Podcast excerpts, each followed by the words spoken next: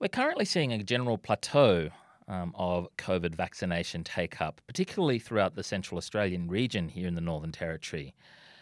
Australian community controlled health organisations say they have been battling pockets of hesitancy, which doctors say um, could have devastating consequences if a COVID outbreak went into a remote community. Someone who has been travelling through uh, remote communities in central Australia recently uh, is Senator for the Northern Territory, Malarndirri McCarthy. She's here in the studios of CAAMA to have a yarn about what she's been seeing. Um, Werte, hello. Hey, hello, Philippe, and hello to all your listeners. Lovely to be here. Um, you've been travelling around in remote communities. Can you tell us a little bit about, I suppose, where you went to and what are communities telling you about how they feel about vaccinations at the moment? Sure, Philippe. Look, I've been travelling through uh, from uh, southern Arnhem Land, so from Numbulwar and then across to Kalkarindji and down the Tanami and the Western Desert region uh, through to Yuendumu. And it's been really important to firstly listen to families and hear their thoughts around general issues, what's going on uh, in their communities, and then, of course, to naturally talk about the importance of COVID vaccination. And for many people I've met along the way, they do understand the importance of vaccination. And I certainly know from talking to the clinics in those communities, uh, the Aboriginal community health workers, that they know the importance of the vaccinations. But we do see a level of slowness in the uptake of getting vaccinated, and that's for a number of reasons. Is it clear that there is hesitancy in some of these communities? Look, what is clear, Philippe, is that in February this year, I asked the Federal Health Department to make sure that messages were getting out to our communities in First Nations languages. Uh, that did not occur. It did not occur. If anything, the messages that were getting out in First Nations languages were on issues like the cashless debit card, for example. And I was very, very concerned that the federal government was focused on the wrong issues. And so last month, the federal Aboriginal Affairs Minister provided 200, over $250,000 to First Nations media organisations to provide messaging. And that was in September. I asked in February. So we've had this massive time lag uh, most of the year when there should have been messaging to all our First Nations communities right across Australia, but in particular here in the Territory in our languages. And so the uptake has been really slow, and I do put that down to the fact that there has not been the adequate messages uh, in terms of the communications here. And obviously, with that comes misinformation that comes into the communities. And we've heard anecdotes of, I suppose, traditional owners even sometimes uh, encouraging communities to not get vaccinations because they've been informed from whether it be church groups or others that vaccinations are dangerous for you. Do you think that that, that is something that's concerning? Uh, what can be done in that aspect to tackle the misinformation? Um, as well as obviously you've talked about in language messaging, but anything else that you see that can tackle that wrong information? Look, that's an important question, Philippe. I think the side effect is misinformation when you haven't established a proper messaging process.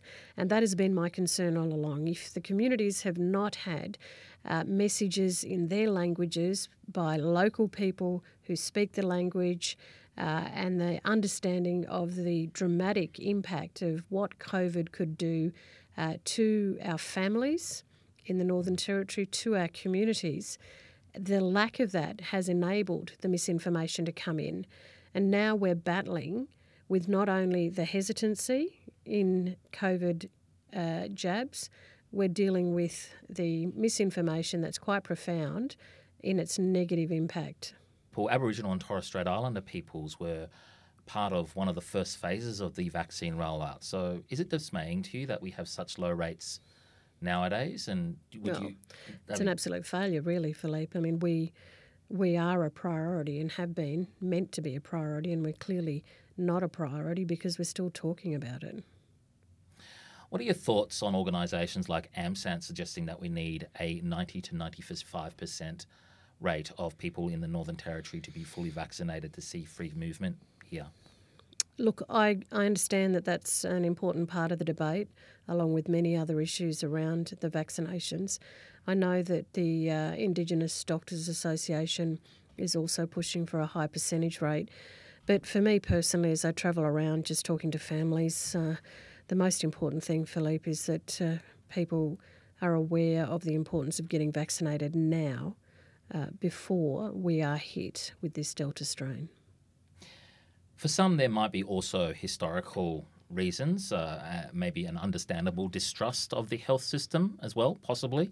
How much do you think this plays into rates in First Nations people across the country? Is it a factor? Our rates of what though? Of fully vaccinated Aboriginal being people. low, you yes, mean? Yes, yeah. correct. Look, I think uh, to, to me it's about the fact that there hasn't been adequate messaging. I said, you know, let's cut to the chase here. If the federal government had been very serious about treating uh, First Nations people as a priority, as it said it would, then that messaging should have occurred in February, and it didn't. So that's been an abysmal failure. So the fact that uh, we're not seeing the high rates, I put that down to absolutely down to messaging. Uh, we have not been the priority that we should have been, and now we're playing catch up. If I may, I want to talk to you about, um, I suppose, some comments that have been uh, put between yourself and the Chief Minister, Michael Gunner, regarding mandatory vaccination for workers in high risk settings. For our listeners, can you articulate here your stance on mandatory vaccinations for workers in communities who have vulnerable populations? It's important that people who are on the front line, in particular our nurses and doctors and people working with aged care, I understand that uh, uh, having mandatory vaccination for those workers is essential. But where we have not had the full conversation is what happens to the rest of the community. And at this particular point, uh, if there are going to be uh, mandates made, and not just in the Northern Territory, but obviously across Australia, uh, Australians are going to see that if you choose not to vaccinate, there are going to be consequences with that. And that is going to be a personal decision on each and every Australian as to whether they vaccinate or not. I certainly encourage you to vaccinate. We're going to be heading towards that uh, time when uh, we see the country opening up. We see in New South Wales already, and there will be eventually a time when the Northern Territory opens up. Um, we have heard reports that um, uh, Mr. Gunner is concerned specifically around Central Australia f- for the reasons that we've kind of already talked about. But obviously, when get, we get to the point of having free movement in the territory, where do you see us ensuring the safety of remote communities?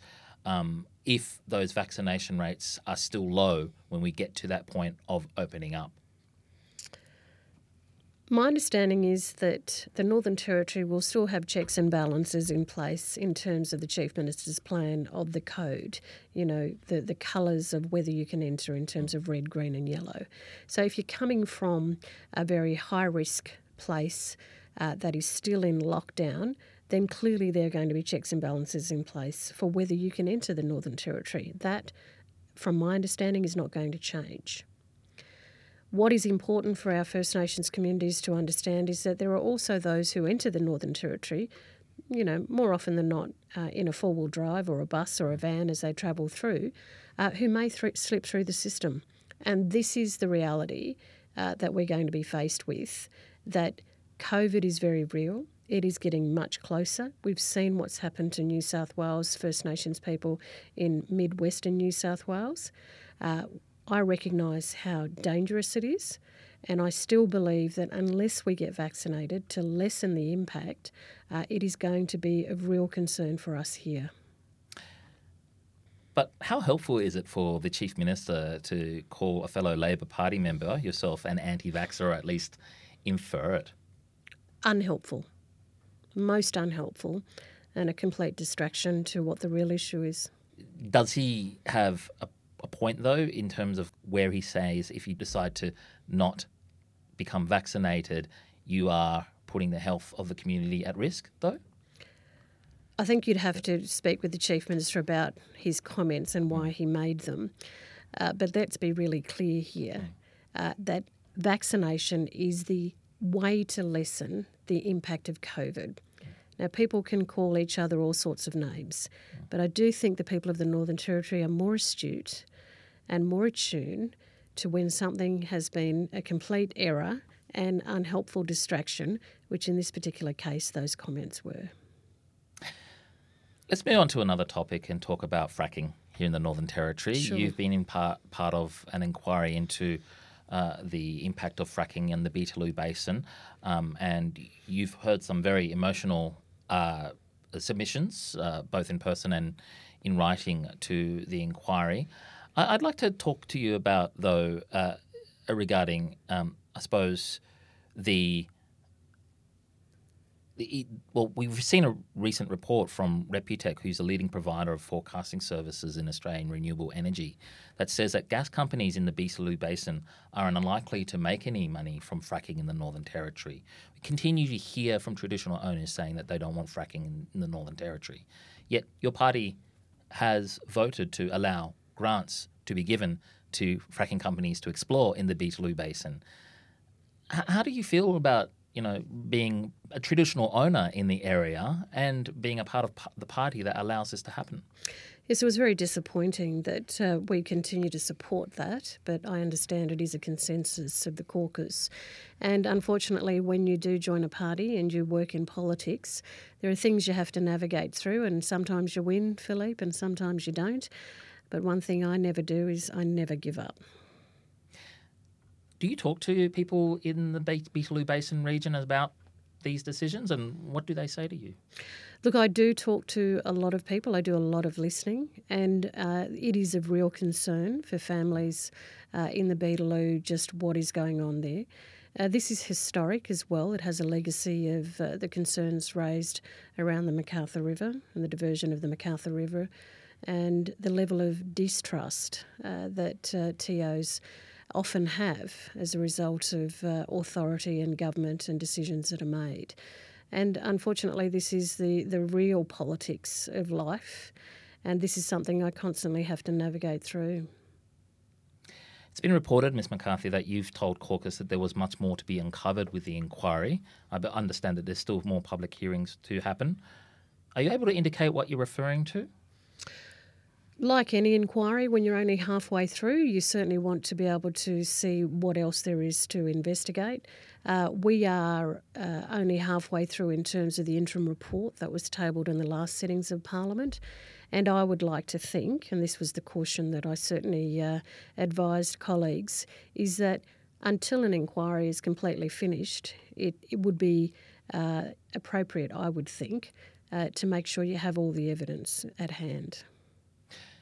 I'd like to ask as well as to why gas is something that is the focus here. Uh, we hear, I, I, am going to speak to a traditional owner who suggests that solar should be something that be seen as a resource sector that is explored, particularly in her region in the Beetaloo Basin. I mean, why can't other uh, resource sectors be looked into in terms of working on the country that mm. is the Beetaloo mm. Basin? I don't think there is a view that solar should not be looked at, Philippe. In fact, uh, it is absolutely occurring in many parts of the Northern Territory. What this particular inquiry focuses on is the actual issue of fracking and the grants that were provided. And we're still conducting that inquiry right up until March next year. And uh, I'd be happy to talk with you about that once we complete that report. If I may, just one more last uh, uh subject that I want to kind of get your thoughts on. The ACT is currently looking at reforms to its justice system, which possibly could include raising the age of criminal responsibility from 10 to 14 years of age. Uh, advocates have been calling for this for nearly a year now, and there have been questions to attorney generals around the country that this needs to happen. Um, but we hear stalling from many state governments saying, well, we want to hear what you know the consensus is around attorney generals mm. around the table. Yeah. Uh, do you think it's simply time to have this changed, um, particularly here in the Northern Territory, where we do have mm. uh, hmm. the highest rate of youth detention in in the country? I'm deeply concerned at the high rates of incarceration of First Nations people, of women uh, more broadly across Australia, but here in particular for our young people. So anything that keeps putting our young people into uh, detention, uh, uh, jailing them at rates, at such high rates, means we have to move swiftly in working with those young children and their families to not only keep them out of the justice system, obviously, if it is an incredibly, you know, criminal crime, uh, to, to such an extent that they do need to to uh, go through a system that's a different uh, kettle of fish. But most mostly what we're seeing here is youth who are uh, needing a hell of a lot of guidance uh, in the right way, and I certainly do not want to see our young people continually uh, locked up in that way. Do you think the age of criminal responsibility should be raised from 10 to 14? Absolutely. With that, Ms. McCarthy, thank you very much for joining no us here at CAAMA. Thank you, Philippe.